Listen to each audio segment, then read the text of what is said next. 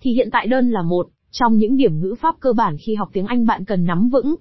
Nhằm giúp bạn nhanh chóng tiếp thu kiến thức cũng như hiểu rõ về loại thì này, bài viết sau Anh ngữ ETEST sẽ cung cấp cho bạn một số thông tin kèm các dạng bài tập, thì hiện tại đơn cơ bản và nâng cao có đáp án để bạn tham khảo và luyện tập. Thì hiện tại đơn là một trong những điểm ngữ pháp cơ bản khi học tiếng Anh bạn cần nắm vững. Nhằm giúp bạn nhanh chóng tiếp thu kiến thức cũng như hiểu rõ về loại thì này, bài viết sau Anh ngữ ETEST sẽ cung cấp cho bạn một số thông tin kèm các dạng bài tập, thì hiện tại đơn cơ bản và nâng cao có đáp án để bạn tham khảo và luyện tập.